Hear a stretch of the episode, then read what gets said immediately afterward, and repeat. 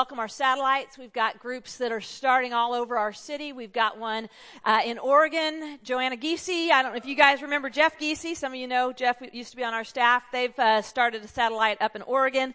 So super excited about that group beginning.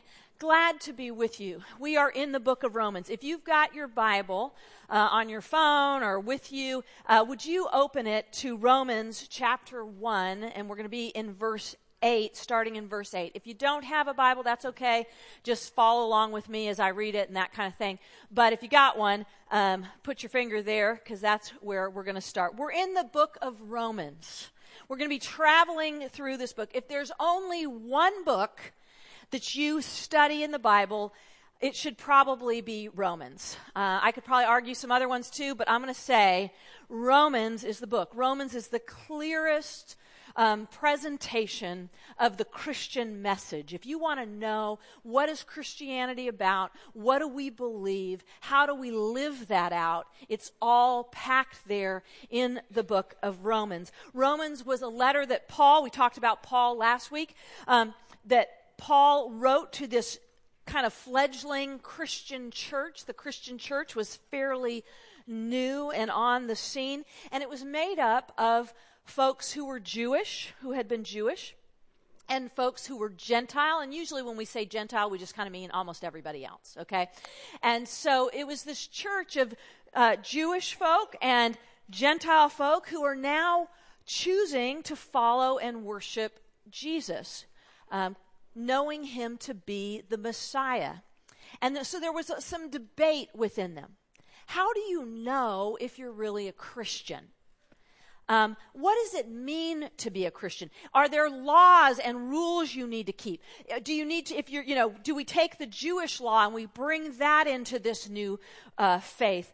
Or maybe we don't. And they were going back and forth on this kind of stuff. How do you know if you're really a Christian? How do you know how to live that out? How do we act as the church? And so Paul is writing this letter to this church to kind of explain, hey, here's the Christian gospel, new good news, right? You, in your study guide this past week, if you were able to get to that, we talked a lot about the word gospel. We're going to talk more about it even this morning. So let me pray, and then we're going to open the scripture. Father, I do pray.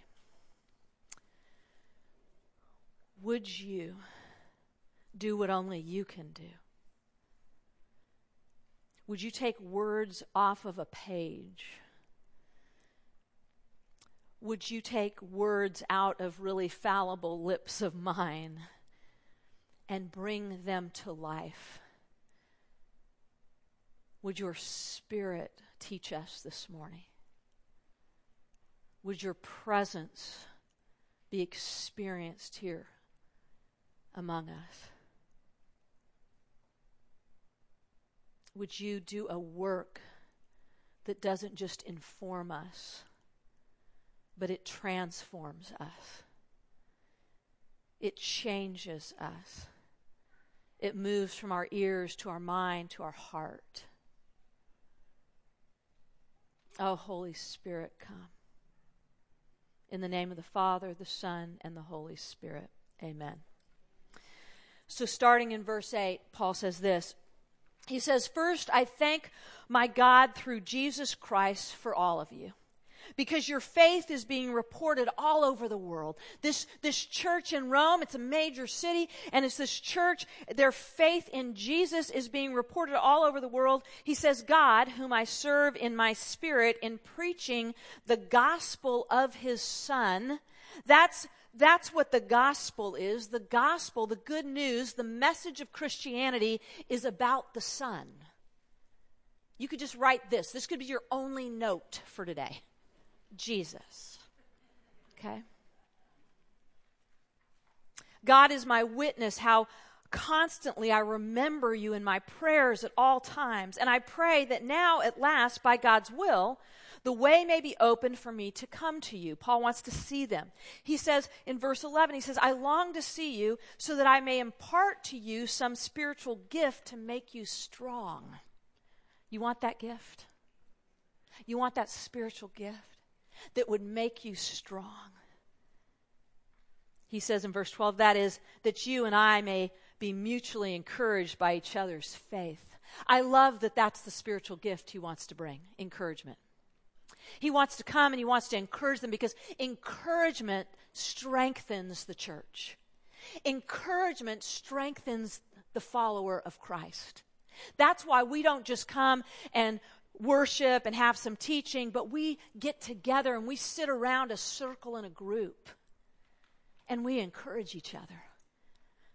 That's what you're going to do today. You're going to encourage each other. And that is a spiritual gift. And that is a spiritual gift that strengthens you and strengthens those who are with you. So Paul's excited to come and bring that gift of encouragement. Verse 13, I do not want you to be unaware, brothers and sisters, that I planned many times to come to you, but have been prevented from doing so until now, in order that I might have a harvest among you, just as I have had among the other Gentiles. When he's speaking this language of harvest, there was a point when Jesus said, pray for the harvest, pray for the laborers, pray for the harvest, pray for those who will come in to this community. Pray for those who will come into this community of faith. And Paul says, I can't wait to be with you because there's going to be a harvest. Do you believe that, Los Angeles? There's going to be a harvest.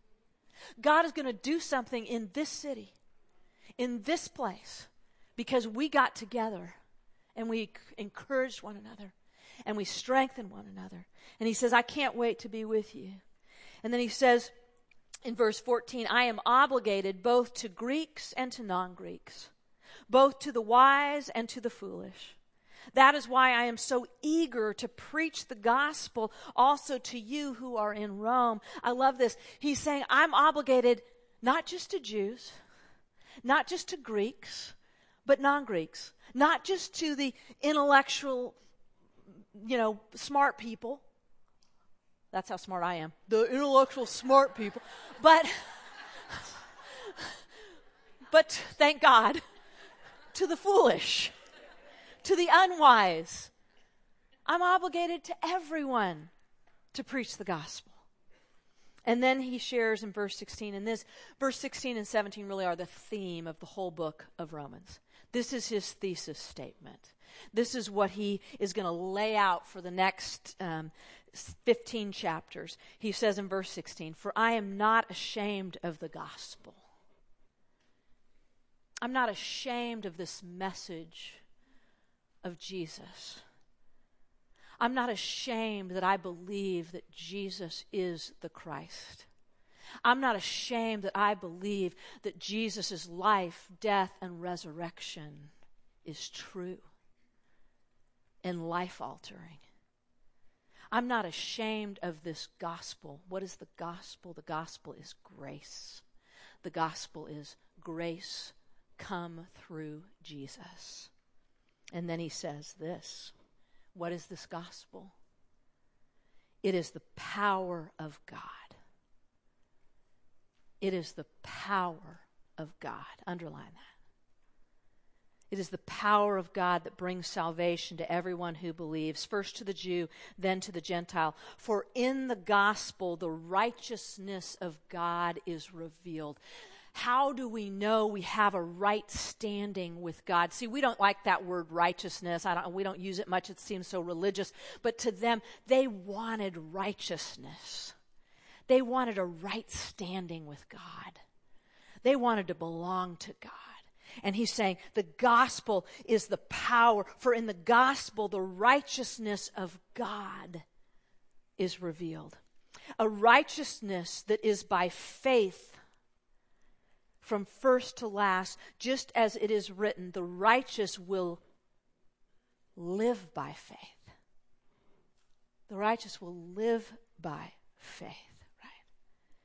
You see, the gospel in Paul's day, when he says, I'm not ashamed of the gospel, he's proclaiming something pretty profound and pretty bold and pretty courageous, because the gospel in his day and the gospel in Rome was despised.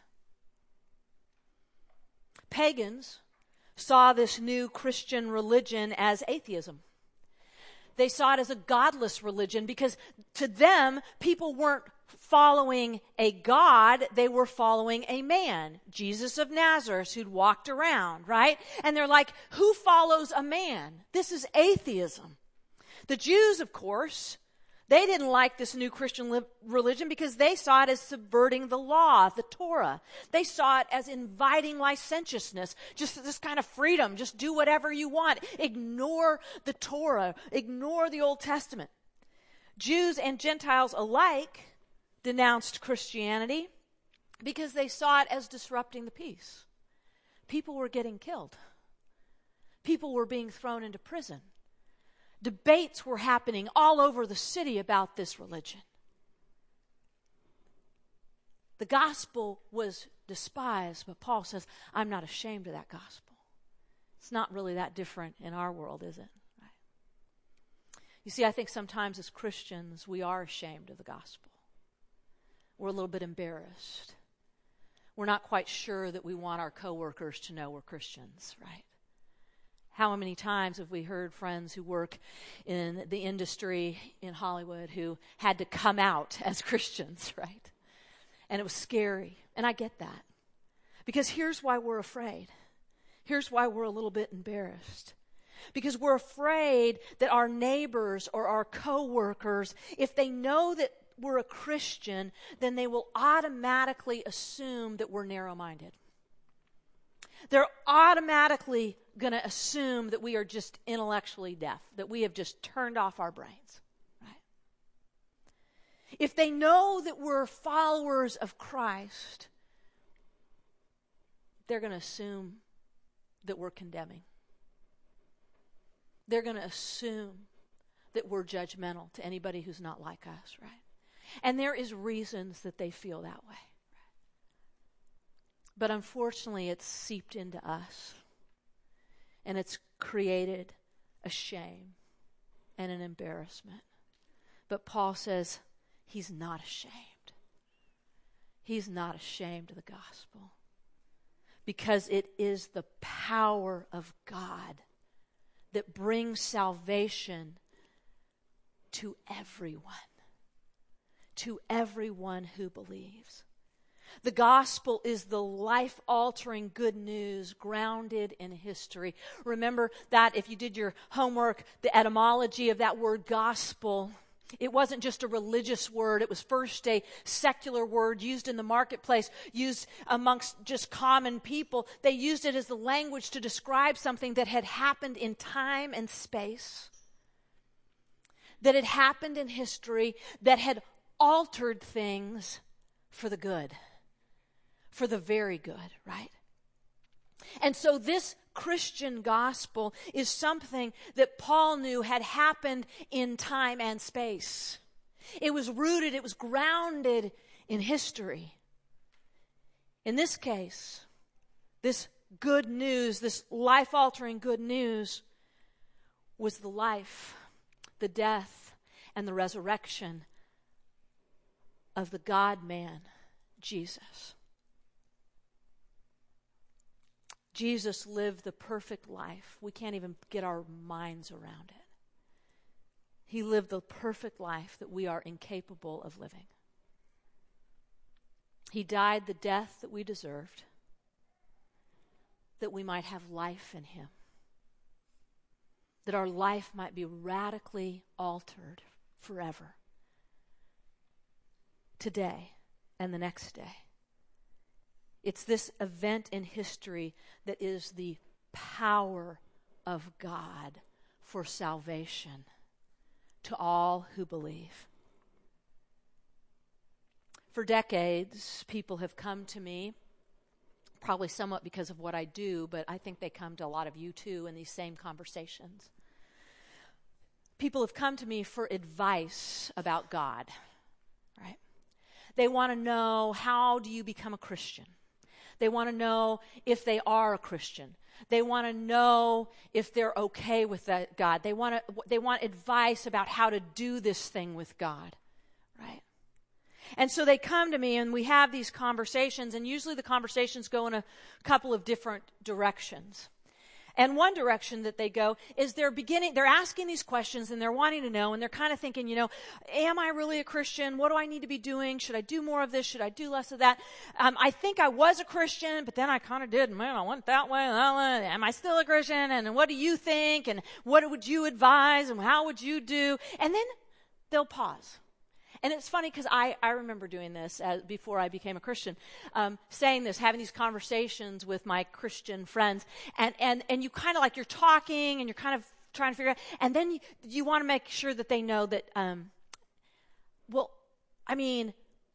did something, but I'm not that bad.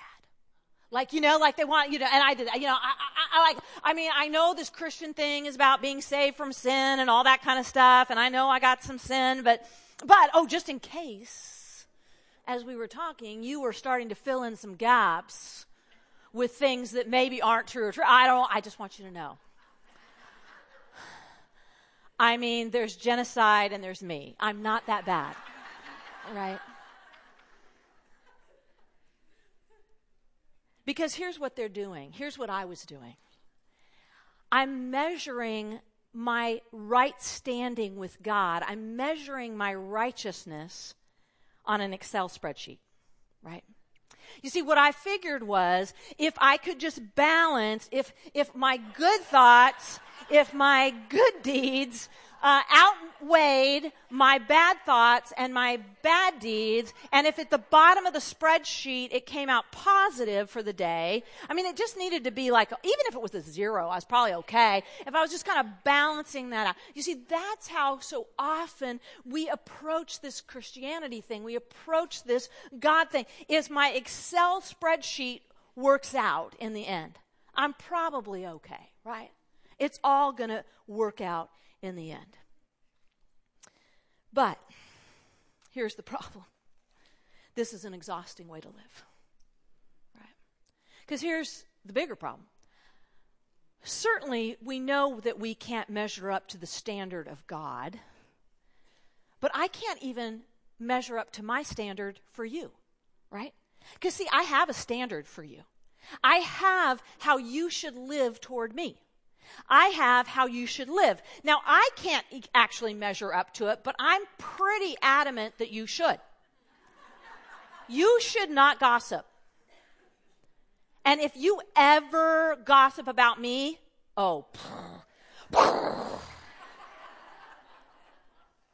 you should not lie.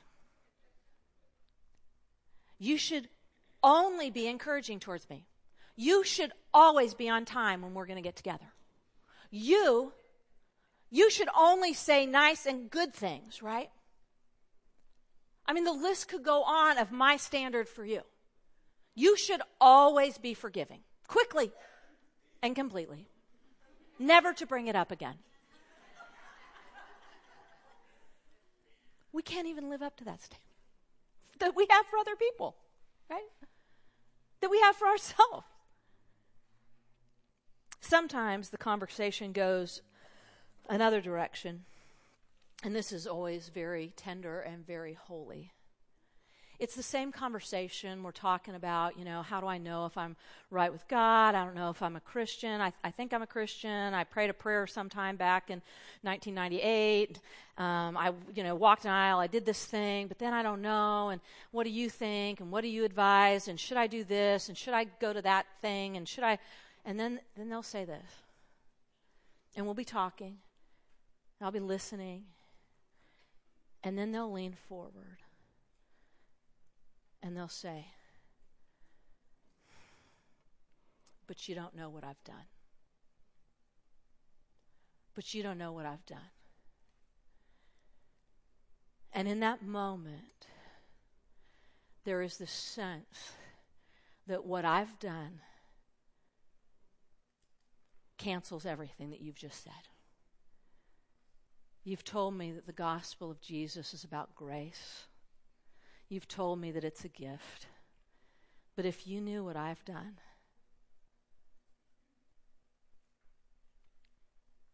nobody's done this. Maybe some other people I went to college with have done it. But And some of the things that people share are really, really, really heartbreaking, right? And here's the thing. In those moments, in those really holy moments, when somebody is just at the end of themselves, when they've been carrying a weight of this thing that they've done, that they've thought, that they've experienced, the thing that's coming to your mind right now, right? They've been carrying that thing for so long. And in that moment, I am so glad that the gospel is not just good advice. I'm so glad that the Bible is not just a how to do this religion book. I am so glad in that moment that the gospel is the power of God. That in that moment, whether it's the person who's using their spreadsheet to try to figure out if they're okay with God, or that person who's sitting in the pit of their depravity and doesn't know how to get out of it, and it seems so deep, and it seems so far down, that the gospel is a power. And it's not just any power. It's not a power of positive thinking. It's not a power of trying harder. It is the power of the living God. It is the power of the God who spoke oceans into being. It is the power of the God who spoke and stars hung in the universe. It is the power of the God who put inside a womb an embryo and grew it to be the very Son of God, the very heart of the gospel, Jesus himself. You see, what we need when we're striving and we're performing and we're working out our spreadsheet, what we need when we're in that pit, in the farthest place down, we need the power of God that brings salvation, rescue, change, transformation to everyone who believes. In the gospel, the righteousness of God is revealed. A righteousness that is by faith. Just as it is written, that the righteous will live by faith. You see, the gospel is the power of God, and what God does is God changes us. What God does is he creates and he recreates and he transforms. It is a transforming power. It is a power that changes everything. It is a pursuing power. Paul is eager, he says in verse 15, he is eager to preach the gospel because it is good news. And here's the good news.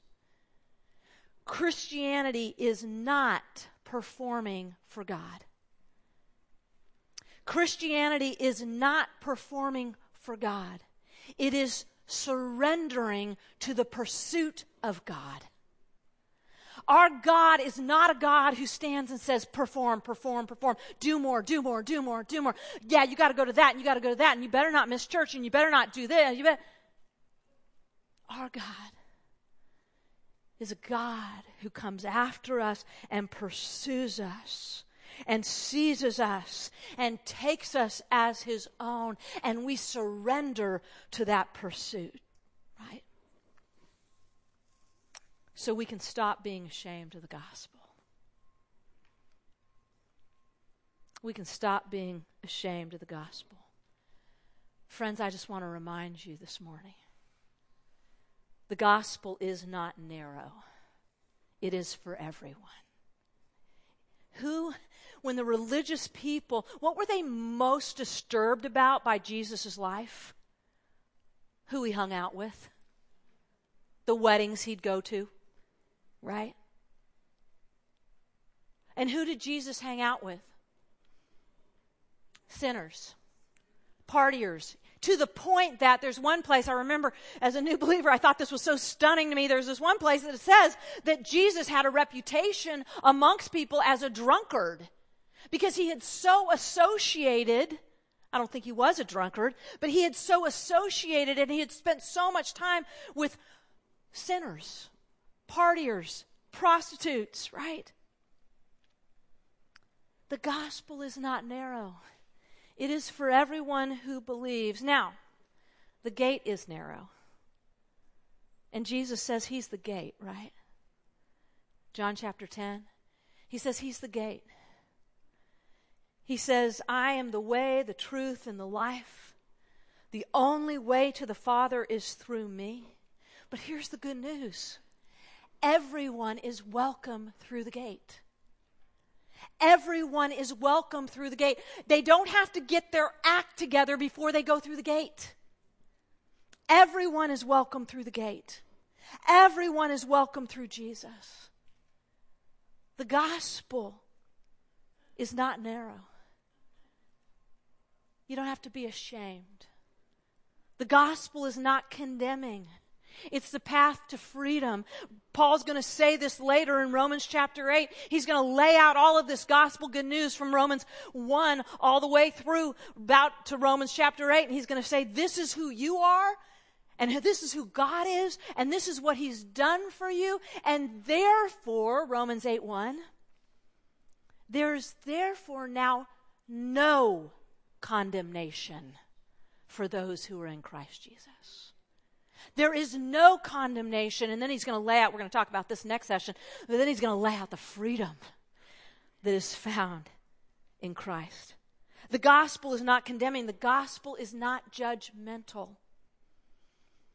If somebody has had a true and authentic and real encounter with the gospel, they are marked not by judgment. We're going to talk about that in a couple weeks. They are marked not by judgment.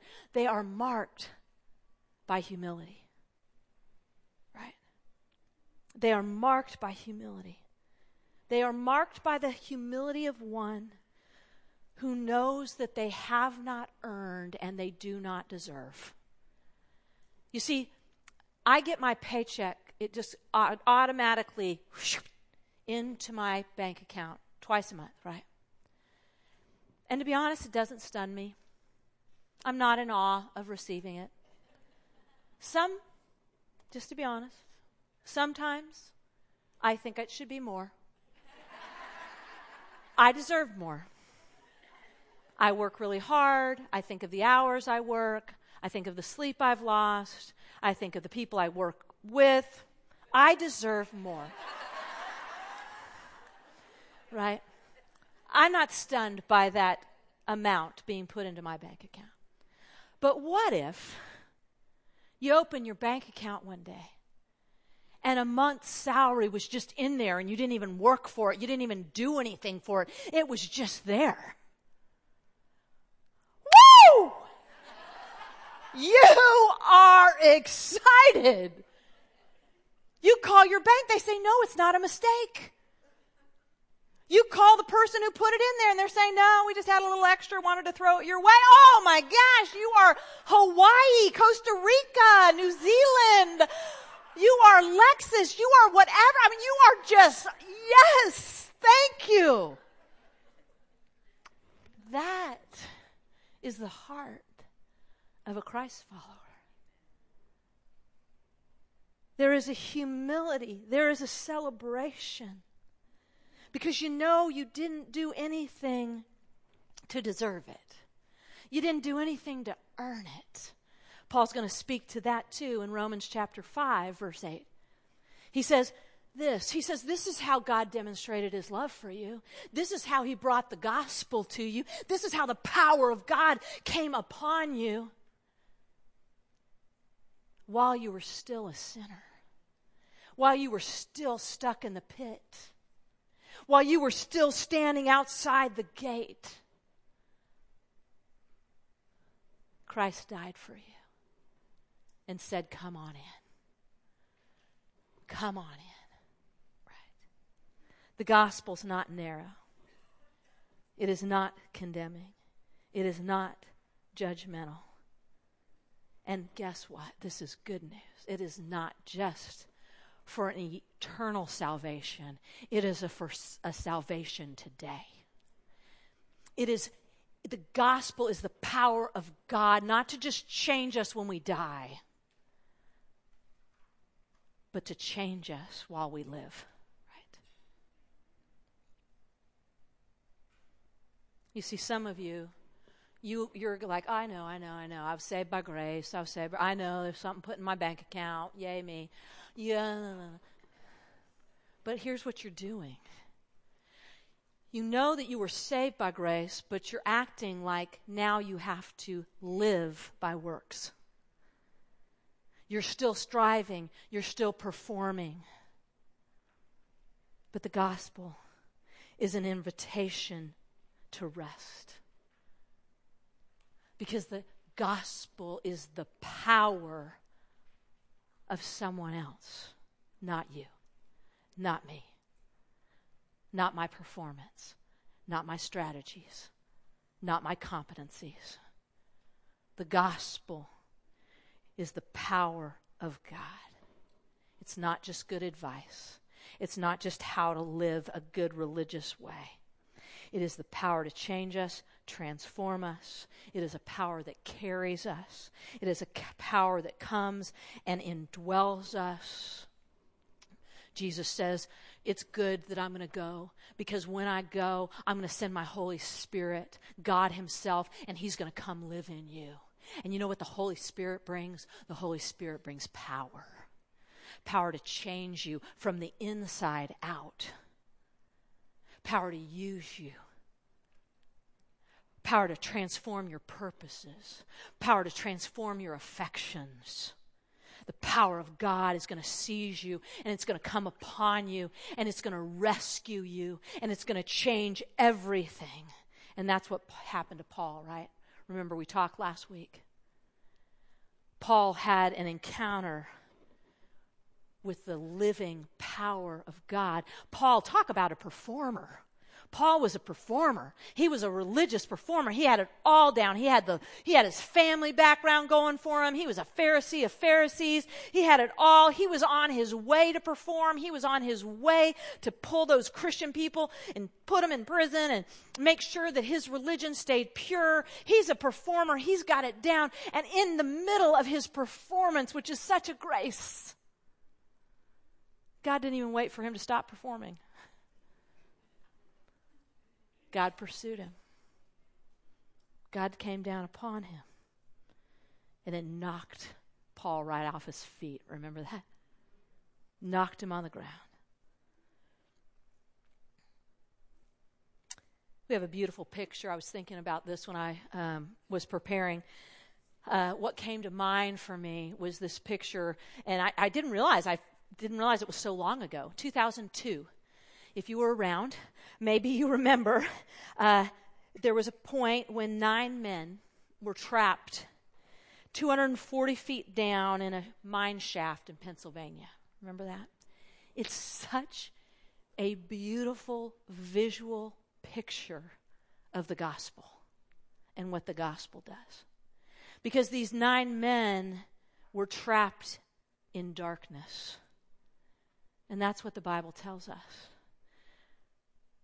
That our sin, our thoughts, our actions, our waywardness, our tendency to go away from God rather than to God, all of those things is a darkness. John chapter 1 says that there was a darkness, and the light came into that darkness, Jesus, and the darkness could not comprehend the light. And these men were in this darkness, right? And I love this. But the rescuers, they went down. They didn't just call down, hey, you might want to put your left foot there, put your right hand over there, see if you can get yourself out of there. No, first they went down. And that's what we have. We have a God who's come down. We do not, different than any other religion, we do not have a God who's way up here saying, get it right, and then you can come join me. We have a God who said, you're never going to get it right. I'm going to come join you.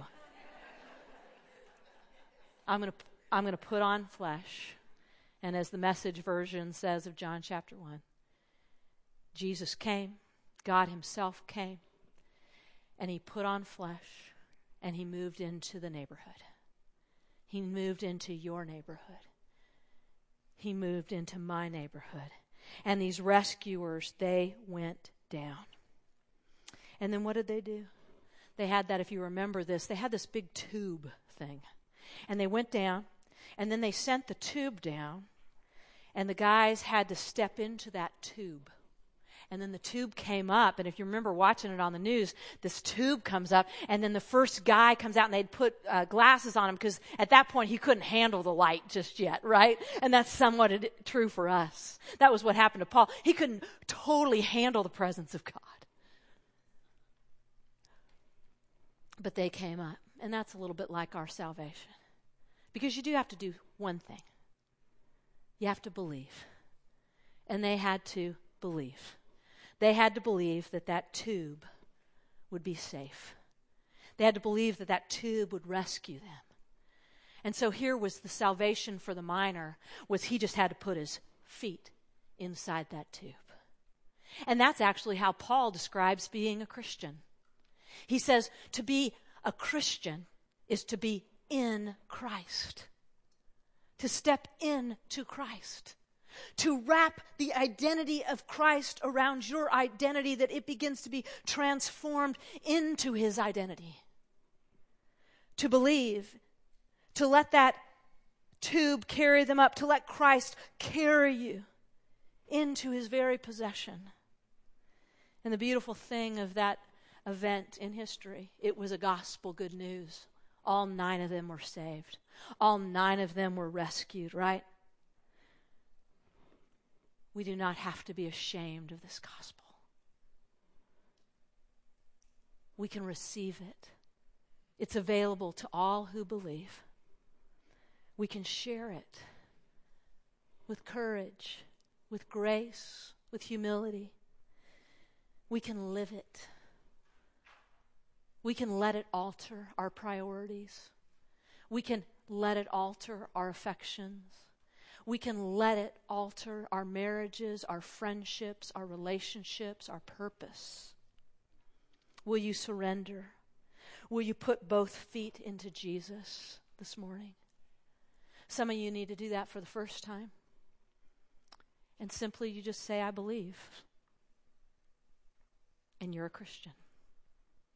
It's mind-bogglingly simple. Some of you need to step back in, and you need to stop living your Christian faith by performance and works, and you need to start afresh, and you need to receive what he's put in your bank account, because he keeps putting a deposit every day, every moment, every second. His Holy Spirit does not leave you. The language in the scripture, when Paul says, be filled with the Holy Spirit, be filled with God himself, is keep being filled. Keep yielding yourself to him. Keep receiving his deposit. Keep receiving his power. Oh, Father, I pray that for us.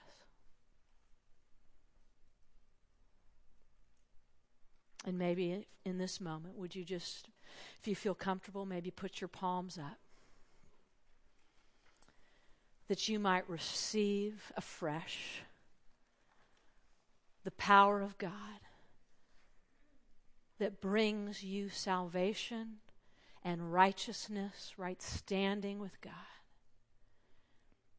But that power that continues to empower your faith, to empower your purposes, to empower your life. Would you just receive? I'm just going to let us be silent for just a moment. Receive his power. Let him whisper to you where he wants to give you power.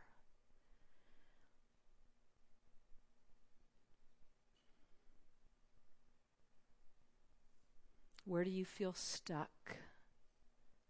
Receive his power.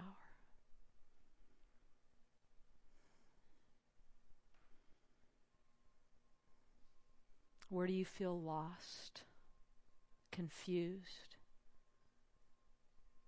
anxious, weary?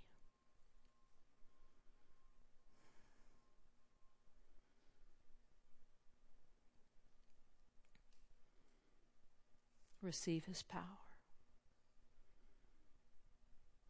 And remember, his power sometimes comes very quietly, very gently.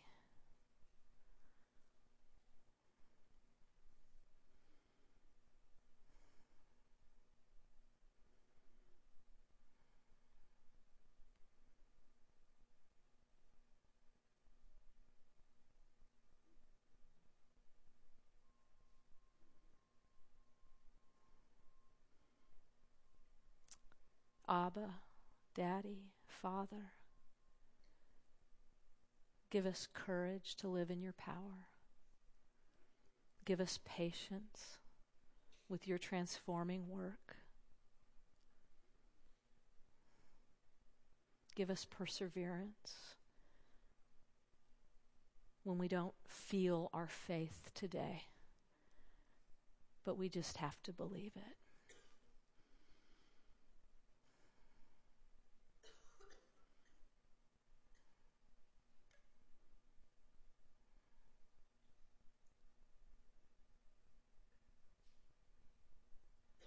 Come, Lord Jesus, come. We praise you and we worship you. In the name of the Father, the Son, and the Holy Spirit, amen.